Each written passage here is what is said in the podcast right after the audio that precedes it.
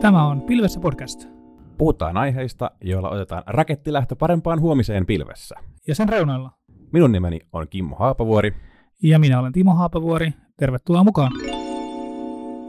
Moikka moi ja tervetuloa taas mukaan Pilvessä podcastin pariin. Mun nimi on Kimmo Haapavuori ja tänään mä oon saanut vieraaksi tänne Netseen komppanilta Heikki Paanasen. Tervetuloa mukaan. Kiitos. Alkuun Heikki, kerro vähän lyhyesti, että kuka sä oikeastaan olet? Joo, mä oon kohtuu tuore yrittäjä tuossa elokuun puolivälissä perustanut Netsen Company Oy, joka, jonka tehtävänä on, on tota, IT- ja kyberturvan konsultointi. Ja toistaiseksi toimin itsenäisenä tällä hetkellä ja yksin, yksin ja katsotaan ehkä tulevaisuudessa sitä kasvua sitten. Kyllä. Ja sulla aika pitkä tausta kuitenkin tavallaan on, on tuota IT- ja tietoturva-asioista, eikö vaan? Joo, kyllä. Mulla on taustaa IT-manageria ja on tietohallinnon yksikköpäällikön rooleja, on, on sisorooleja ja tietoturvasta vastaavaa ja projektijohdon ja kokemusta. Että monenlaista on tullut tehtyä asiakastietojärjestelmistä lähtien sinne kyber- ja riskihallintaan ja pohdintaa, että mitä tämä meneillään oleva Ukraina-sota tai Venäjän hyökkäys Ukrainaan niin vaikuttaa liiketoimintaan esimerkiksi. Aivan. Monenlaista joutunut viime vuosina pohtimaan. Varmasti, varmasti joo. Tänään meillä aiheena data ja vähän niin kuin datan sijainti. Jos lähdetään sitä, sitä purkamaan vähän, niin tota, mitä sanoisit, miksi ylipäänsä datan sijaintiin kannattaa kiinnittää huomioon, miksi se on tärkeää? No kyllä se niin lähtee sitä liiketoiminnan jatkuvuudesta lä- lähtökohdista ja niistä applikaatioista, mitä organisaatio käyttää. Ehkä siellä voi olla teknisiä vaatimuksia, siellä voi olla regulatorisia vaatimuksia. Et niistä, niistä lä- lähtökohdista ja millä teknologisella alustalla organisaatio pyrkii niitä palveluita ostamaan tai pyörittämään, että onko ne SaaSina vai puhtaasti niin kuin pilvessä vai private cloudissa vai sitten siellä omassa heittomerkeissä komerossa sitten pyöritettävänä, että monenlaista kulmaa ja lähtökohtaa on olemassa ja tekijää. Niin, näitäkin vielä on tämä kuuluisa siivouskomero, että Kyllä, valitettavasti. näinpä. Mitä siinä ensimmäisenä tulee mieleen sulle, että jos yritys lähtee miettimään, että, että onko se sijainti nyt tosiaan siellä siivouskomerossa vai, vai jossakin suomalaisella pilvipalvelutoimijalla tai sitten globaalilla toimijalla, niin semmoisia niin keypointteja siihen, siihen että mit, mitä ainakin siinä alussa olisi hyvä, hyvä niin kuin miettiä. kyllä se niinku, missä keisseissä itse on ollut mukana, niin kyllä se lähtökohdaltaan niinku tänä päivänä alkaa olla saavutettavuus, tietoturva, tietoturva, tietoturva ja sitten se, että miten ne applikaatiot lähtökohdiltaan toimii, eikä se, että on, on niinku, eli kirjo, varsinkin jos on vähänkään varttuneempi organisaatio, niin se sovellusten kirjo voi olla hyvinkin hurja ja sitä ei pystytä esimerkiksi yhdessä lokaatiossa pyörittämään. Niin sehän on aika tyypillistä, että se data on tänä päivänä myöskin hajautunutta aika lailla eri, eri järjestelmiä eri paikkoihin. Ja tota, jos ajattelee, että mietitään sitä pilvipalvelua vaikka, että on joku, on sitten Azure tai mikä onkaan käytössä, että, että siellä on niin se tavallaan, mitä, mihin on rakennettu sitä omaa, mutta sen lisäksi hän niin kuin yleensä aina on niin kuin datan sijaintipaikkoja on monta muutakin, on just SaaS-järjestelmiä, voi olla kymmenen eri SaaSia ja ne kaikki sijaitsee eri paikoissa ja, ja sähköpositoi jossain ja sitten voi olla om- omilla laitteilla, omissa järjestelmissä on jotain, että, että se ei aina ole niin kovin suoraviivasta, että, että on joku yksi tietty sijainti, missä data on, vaan, vaan se on hyvin hajallaan siellä täällä. Juuri näin. Se on se monen organisaation haaste, että sitä dataa on jopa sen pilven tai oman privatin tai muun palveluntarjoajien sisällä jopa hajautuneena. Ehkä sä et edes tiedä, että ostat SaaSina palveluita, niin se voi olla AWS tai Azuren tai muun sisällä jopa hajautuneena niin, että siihen ö, liiketoimintatietoon ei välttämättä samalla lailla pääse käsiksi. Ne ei ole samalla lailla suojattuja tai varmuuskopioituna tai näin poispäin ja samanlaista SLAiden piirissä, ellei ole sitten hankittaessa erityisesti kiinnittänyt näihin huomioita. Niin, joo, tuosta jos ottaisi tavallaan tuollaisen esimerkin, just, että jos yritys, yrityksellä on niin kuin, ö, henkilö, henkilöstön palkkatietoja ynnä muita, mi- missä käsitellään, niin aika tyypillisesti se voi olla se tilitoimisto, joka, joka niin sitä puolta, puolta hoitaa, ja tilitoimisto käyttää jotakin, jotakin tota sovellusta sitten, missä se data oikeasti sijaitsee, ja sitten taas se sovellus, sovellus niin kuin toimittaja käyttää sitten jotakin palveluntarjoajaa, missä, missä se palvelun kapasiteetti sitten ihan oikeasti, oikeasti taas sijaitsee, että siinä on tavallaan aika pitkä ketju välikäsiä, että tota, niin, kun se yritys ostamassa palvelua ja missä se data sijaitsee, ja kuka sitten niin kuin vastaa mistäkin ja, ja tietääkö, että, niin kuin, että missä se data loppupeleissä edes ylipäänsä sijaitsee, niin se on aika paljon huomioittavia asioita.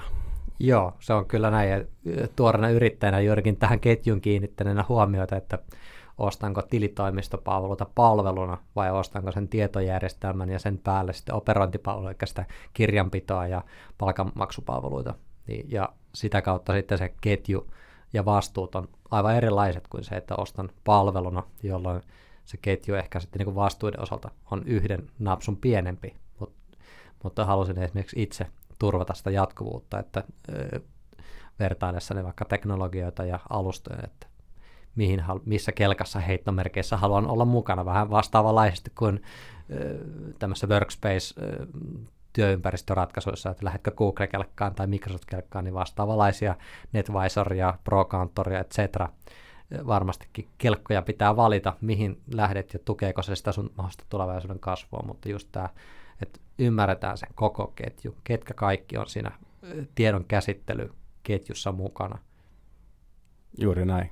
Kuka vastaa alustasta, kuka, mikä taho sovelluksesta, mikä taho vastaa kokonaisuudesta, miten mahdollisesti vaikka disaster-tilanteessa tai jossain muussa, kun ne palvelut ei olekaan käytettävissä tänä aamuna, kun pitäisi niitä laskuja laittaa menemään ja tuleekin sitä viivettä ja kenen tehtävänä on hoitaa. Kyllä, kyllä. Jos on itse allekirjoittanut sen ähm, tilitoimisto tai tuon kirjanpitoratkaisun sopimuksen, niin minähän olen se, joka sinne tukeen soittelee, eikä se äh, kirjanpitäjä sitten. Niin, kyllä. Että just nimenomaan, että sehän on yleensä tyypillistä, että niin kun kaikki menee hyvin, niin ei näitä meitä hir- hirveästi, mutta, mutta sitten kun tulee se aamu, että mm. järjestelmään ei pääse, niin sitten ruvetaan katsomaan, että mistä se johtuu ja kenen, kenen tota mm. tota, niin kehen ollaan yhteyksissä ja kuka rupeaa tekemään toimenpiteitä. Just näin. Ja ihan vastaavanlaisesti mikä tahansa vaikka HR-sovellus tai liiketoimintakriittinen ERP tai näin poispäin. Niin kyllä. Mitkä on sen pilvitoimittajan vastuut alustan tietoliikenteen saatavuuden tietoturvan osalta ja mahdollisesti sen palautumisten ja häiriön hallinnan osalta, niin missä kerroksessa se raja menee ja mikä on sitten sen sovellusvastaavan, eikä sen asiakasorganisaation vastuu ja näin poispäin. Kuka sitä kokonaisuutta pystyy sitten pyörittämään. Kyllä. Ja, halutaanko? Ei... Kaikkihan eivät halua, voi ulkoistaa sitten niin teidän kaltaiselle toimijalle vaikka sitten sen häiriöhallinnan, että on sitten sen kolmas osapuolin tarvittaessa yhteydessä. Kyllä, nimenomaan. Siinä vaan pitää tosiaan niin olla se yhteen mm. ymmärrys, tai, tai itsellä pitää olla se ymmärrys ja näkemys, että miten halutaan toimia sen mukaan teette myöskin päätöksiä. Ää, miten tota noin, niin, sanoit tuossa alussa, että mitä on tärkeää kiinnittää huomioon, mainitsit tietoturvan siinä muutamaankin kertaan, Joo. niin, niin mi, mitä, niin jos tota lähtee vähän tarkemmin pur- pureksimaan, niin miksi se tietoturva nyt on niin hirveän tärkeää? No kyllä se, jos sitä ei ole, niin on tila turvattomuus. Ja ja sillä on paljon epäselvyyksiä siitä, että kuka palvelu tuottaa, millä tapaa, millä ehdoilla, ihan sieltä juridisesta polusta, mutta sitten mennään sinne vaikka tekniseen kerrokseen, että minkälaisilla proseduureilla ja tek- teknologioilla sitä toimitetaan ja onko sillä toimittajalla myöskin kyvykkyys havaita, reagoida, palautua myöskin näistä poikkeamatilanteista ja minkälaisessa aikaikkunassa. Sekään ei ole itsestäänselvyys, että nämä ransomware-tilanteet esimerkiksi on viime vuosina vaan lisääntynyt ja entistä isompia kaloja ja siinä isomman kalan sivussa valitettavasti sitten pienemmät organisaatiot on sitten ottanut sitä osumaa. On Kyllä. sitten DDoSin tai tämmöisen kiristyshaittaaman osalta, kun se on levinnyt sitten palveluntarjoajan ympäristössä. Kyllä.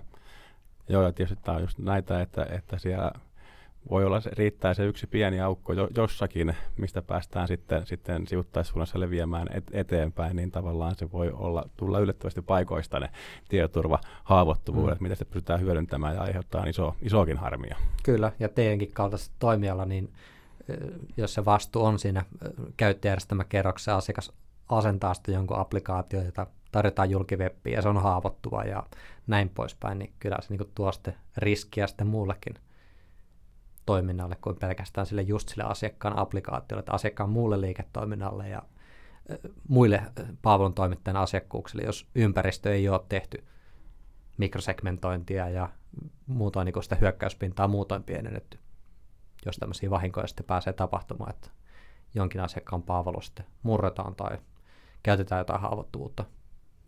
Näinpä.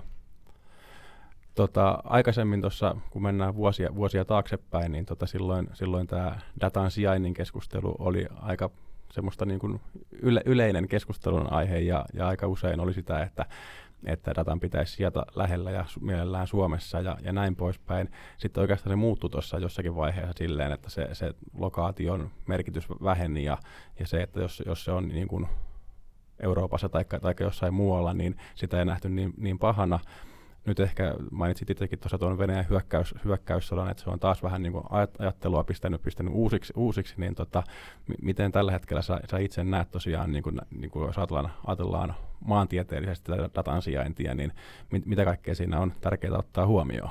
No kyllä se, niin kuin mainitsin tuossa alussa, sovellusta osalta se latenssi, missä, mikä aika usein, jos legacy-sovellukset on sellaisia, että ne ei kestä latenssivaihtelua tai tietyn rajan yli meneviä latenssia, niin tämmöinen ottaa jo huomioon ja ohjaa myöskin lähemmäksi sitä käyttöpaikkaa. Mutta sitten taas, että jos sovelluksella ei tällaisia haasteita on, niin totta kai pohtia sitä, että aina se sovellus olisi mahdollisimman lähellä.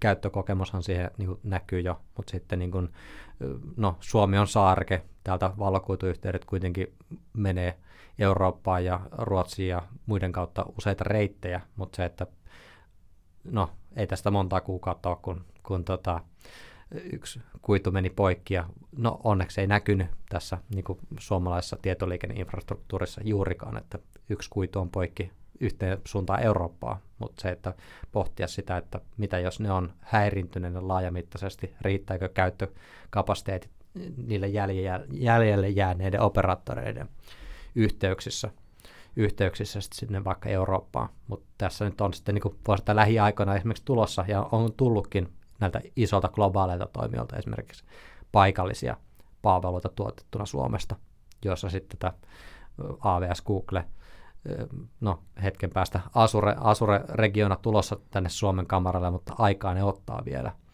Mutta sitten niin julkipilveä hyödyntää vaikka siihen disaster recoveryin, eli on paikallisesti tuotettuja ja käytössä olevia palveluita, mutta sinne viedään niitä varmuuskopioita ja ajetaan niitä tarvittaessa ylös, kun häiriötä tulee, koska kyllä niitä häiriöitä voi tulla sille paikallisellekin toimijalle ja tämä Ukrainan sota tai Ukraina Venäjän hyökätessä, niin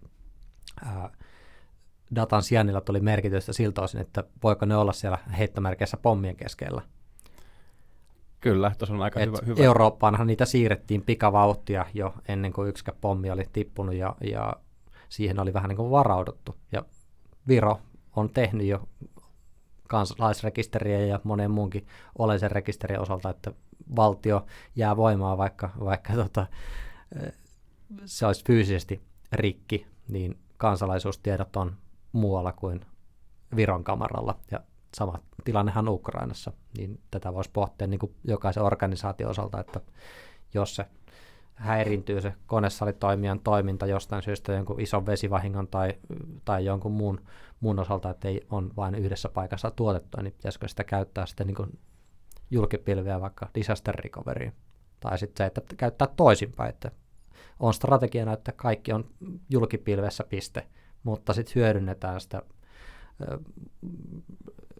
julkipilvitoimijoiden regioneja ja tarvittaessa myöskin sitten vielä on siellä toimittajalla. Että näitä mahdollisuuksia on monia. Se liiketoimintatarve ja strategia ohjaa niitä päätöksiä hyvin pitkälti. Ja toki se riski, riski, tunnistetut riskit ja riskinsietokyky, minkälaisella riskikerroksella halutaan toimia. Kyllä. Että mitään sellaista oikeaa vastausta ei ole olemassa, että missä sen pitäisi olla ja millä tapaa, vaan liiketoiminta-driverit, riski ja riskin sieto mitä tunnistetaan ja miten sitä riskiä hallitaan. Joo, tuossa on nyt niin kuin aika helppo niin kuin tosiaan ihan elävästä, elämä, esim, elävästä elä, mm.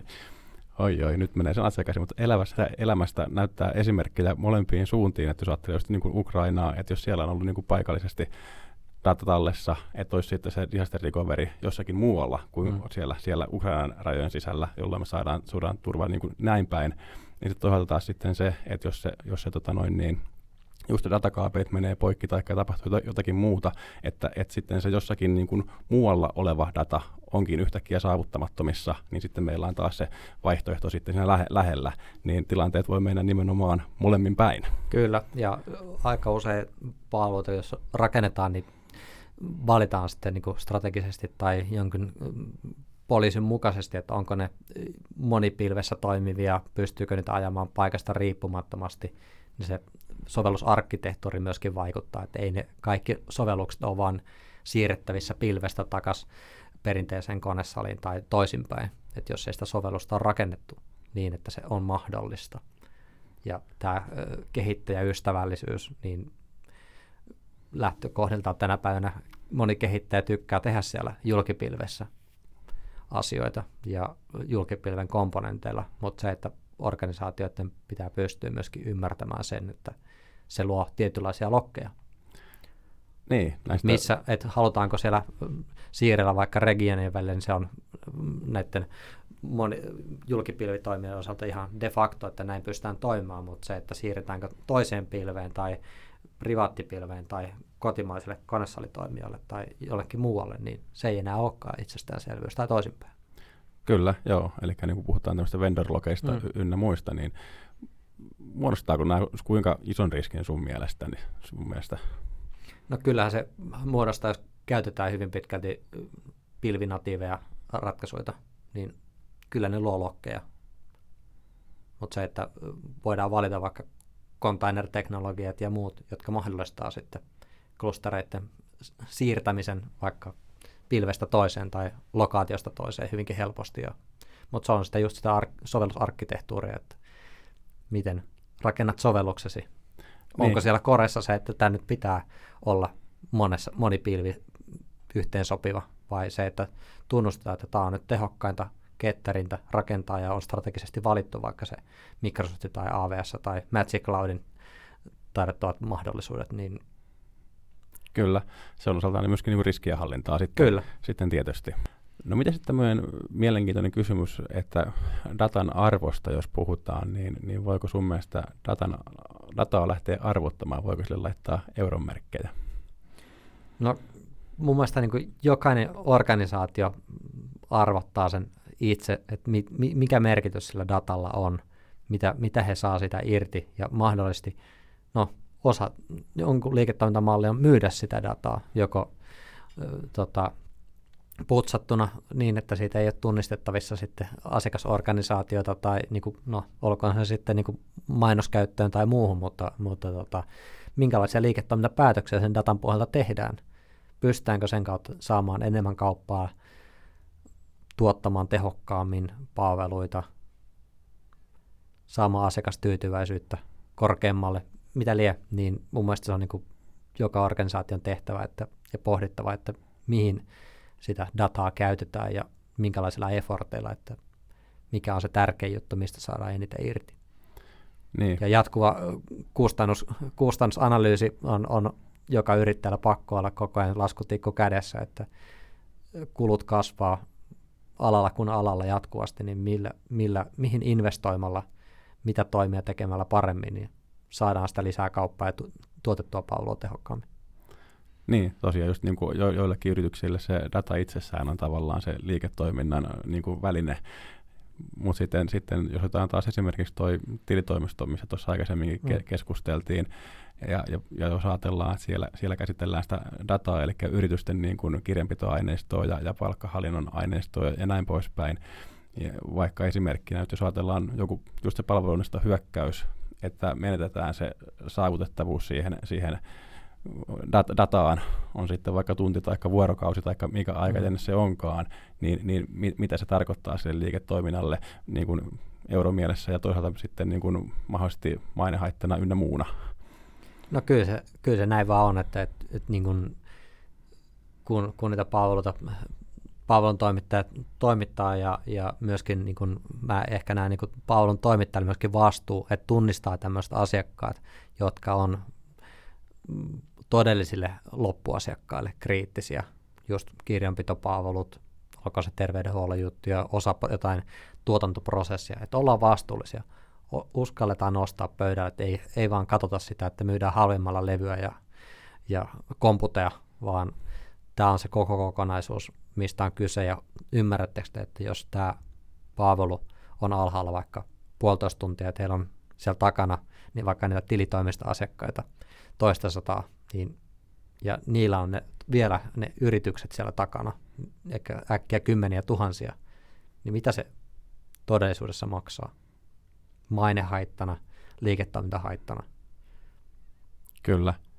Ja sitten tietysti niin kuin yhdenmoinen euromerkki saadaan myöskin sitten ihan, ihan konkreettisesti aikaiseksi, jos, jos tulee tämmöinen, joudutaan jonkun tämmöisen krypto, kryptohyökkäyksen kohteeksi. Tietysti jos, jos on niin kuin taas on olemassa ne backupit ynnä muut, niin meillä voi olla mahdollisuus palauttaa sieltä, mutta jos, jos ei ole tämän tyyppistä, niin sitten me saadaan, saadaan nenän eteen usein se lunnasvaatimus, missä oikeasti on euromerkki, että, että maksat ton verran, niin saat sen datan tak- takaisin. Joo. Mitä ajatuksia tämä herättää? No, kyllähän nämä on semmoisia niin lähtökohdilta, että niihin, niihin ei lähdetä maksamaan, vaan se takuu siitä, että se liiketoiminta oikeasti palautuu, kun niitä bitcoineja tai jotain muuta virtuaalivaluuttoja sit siirretään rikollisille, niin vaikka kuinka, kuinka se prosessi on niin rakennettu hyvinkin asiakasystävälliseksi, eli uhriystävälliseksi siltä osin, että siellä on hyvät asiakaspalvelut sätteineen ne ja, ja asiakaslupauksinen, että palaa minuutin päästä, niin he kyllä palaa minuutin päästä, että se on rakennettu ihan viimeisen päälle, mutta edelleen olet kiikussa ja sen hyökkäjän armoilla siltä osin, että vaikka se raha sinne liikattaakaan, niin se bisnes ei välttämättä koskaan palaudu. Ja joka tapauksessa siihen dataan on päästy käsiksi. Kyllä. Eikä se varmuus siitä, että onko sitä tietoa valunut väärin käsin ja kenen toimesta ja minne ja niin poispäin. Niin, niin tänä päivänä hän hyvin usein näissä tapauksissa se data myöskin samassa yhteydessä nimenomaan varastetaan, mm. että se data päätyy sinne rikollisten käsiin ja sitten on tietysti niin kuin siellä heidän hallussa, että mitä sille tehdään. He voi lähteä sillä itse tekemään sitten omaa, omaa liiketoimintaa myymään eteenpäin. Taikka tietysti meillä on tässä yksi valitettavan suurinen esimerkki, missä sitten lähdetään tietoa vuotamaan ja, ja tätä, tavallaan sitten niin kuin kaikkien, kaikkien datat kun leviää tonne, tonne tota julkiseen eh, kansalaisten nähtäville, niin tota, tietysti siinä ollaan semmoisissa asioissa, että ei oikein sitä euromerkkiä ei voi lähteä niin kuin miettimään enää no, siinä vaiheessa, vaan se on ihan, ihan muita asioita. Kyllä, kyllä. Että ne skenaariokeskustelut toimittajan kanssa, jonka kanssa neuvottelee, niin on hyvä ehkä haastaa heitä myöskin, että minkälaisiin skenaarioihin olette varautunut ja miten te näette meidän liiketoiminnan, minkälaisiin skenaarioihin pitäisi varautua. Että onko meillä hankittuna palveluita näiden skenaarioiden piiriin, jos ei itsellä ole välttämättä kykyä pohtia, että mikä, mitä se kiristyshaittaohjelma tarkoittaa sille LV-yrittäjälle hän vaan näkee, että minulla on lunnasvaatimus, mutta mitä se teknisesti tai proseduurien kannalta tarkoittaa, että miten tähän olisi voinut varautua. Ja... Kyllä. Joo, ja useinhan se, se tavallaan, että sen ymmärtää niin kuin just teknisessä mielessä, niin se vaatii sitten taas itseltä sitä IT-ymmärrystä.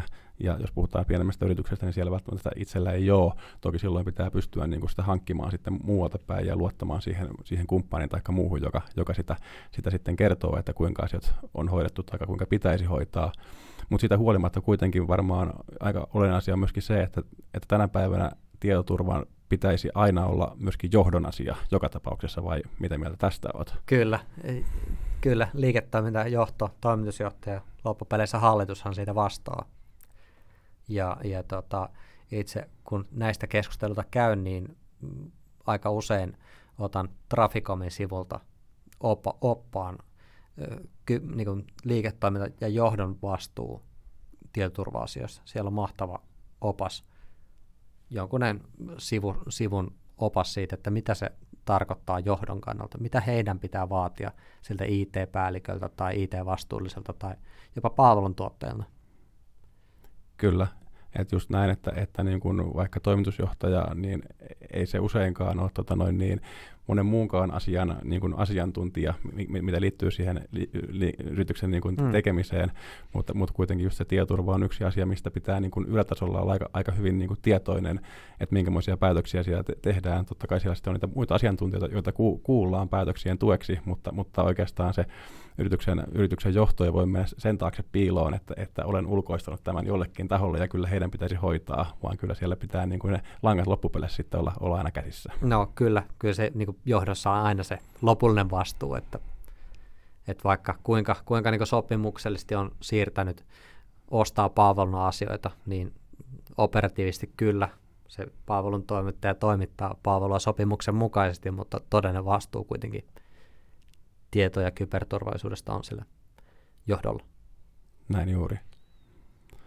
Ja mun kaltainen toimija niin aika usein on jeesaamassa tällaisia organisaatioita, kun ei välttämättä ole sitä tietohallintojohtajaa tai päällikköä tai jotain, joka asioista ymmärtää, niin on neuvomassa asioista, että ne saadaan siltä osin niin riskit hallittua, että toimitusjohtajalla ja johdolla yleensäkin ja hallituksella ja osakkeenomistajilla asiat olisi paremmalla tolalla. Että saavat nukkua niin sanotusti yleensä hyvin, jos murheita meinaa olla, että miten nämä meidän IT-asiat ja jatkuvuus ja liiketoiminnan häiriö, sietokyky, onko ne sillä tolalla ja millä tapaa niitä pitäisi pystyä hallitsemaan. On jeesaamassa aika usein.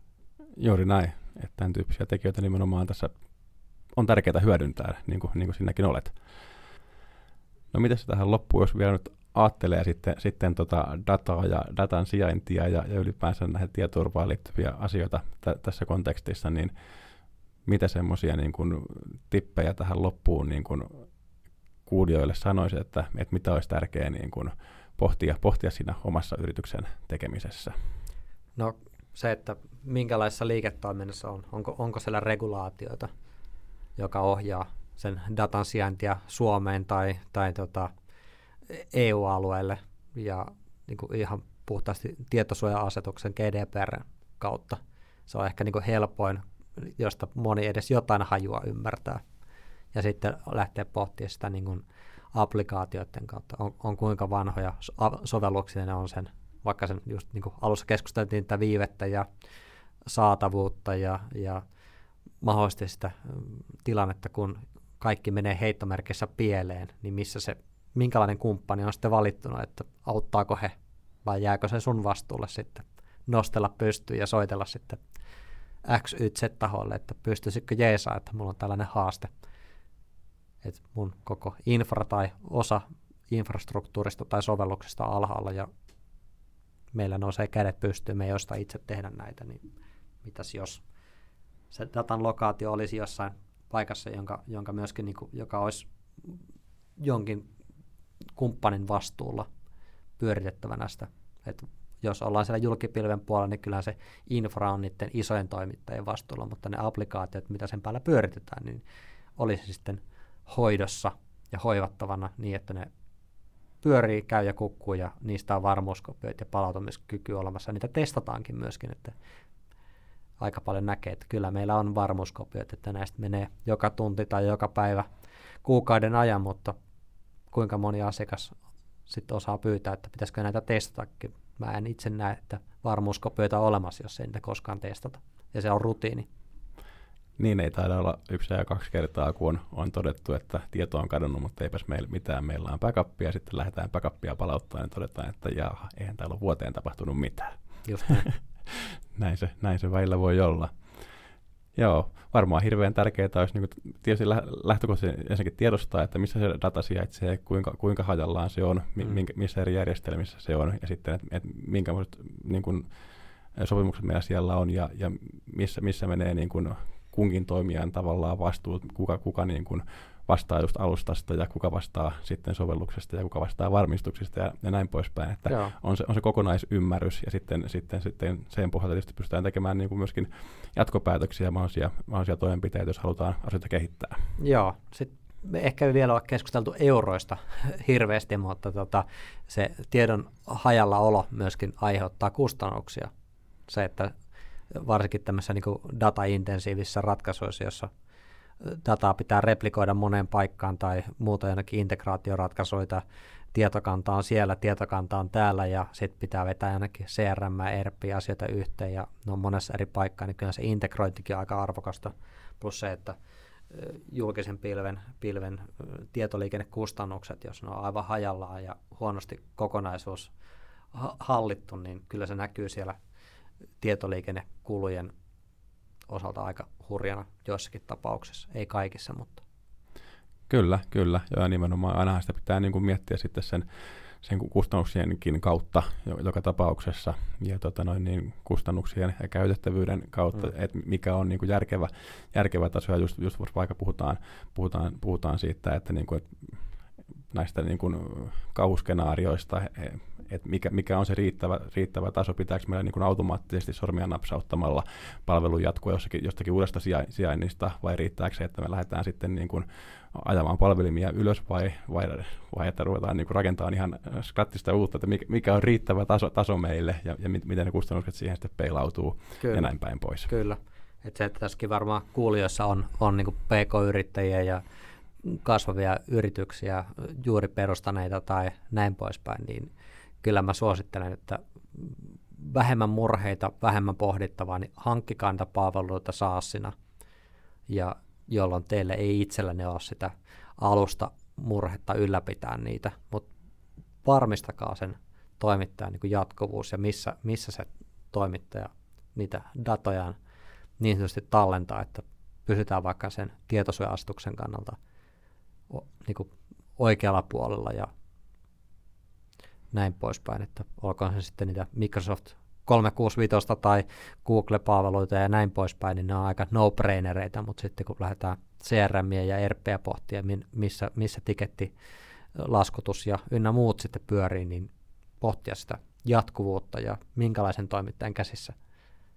Kyllä, mielenkiintoinen aihe ja tästä varmaan juttua riittäisi niin kuin paljon pidemmältikin, mutta noin, niin tässä tämmöistä pientä pintaraapasua, että, että kuinka, kuinka tärkeä asia se data tänä päivänä on ja kuitenkin jokainen meistä tuottaa dataa jatkuvasti, että sen datan määrä ei ole niin kuin vähenemään päin, vaan päinvastoin se kasvaa koko ajan ja myöskin me, meidän henkilön lisäksi kaikki järjestelmät tuottaa, tuottaa dataa, niin ollaan isojen kysymysten äärellä, niin, niin, niin ottakaa, ottakaa asioita huomioon ja, ja käyttäkää tota noin niin, asiantuntijoita avuksi siinä kohdin, kun tuntuu, että jeesiä kaipaa. Kiitos hei, Heikki ihan hirveästi, että tulit mukaan meidän tota, Pilvessä podcastiin keskustelemaan datasta. Kiitos paljon ja oli mukava olla, olla täällä kutsuttuna. Jes, mahtava homma. Kiitoksia kuulijoille ja ei muuta kuin ensi kertaa. Moi moi! moi.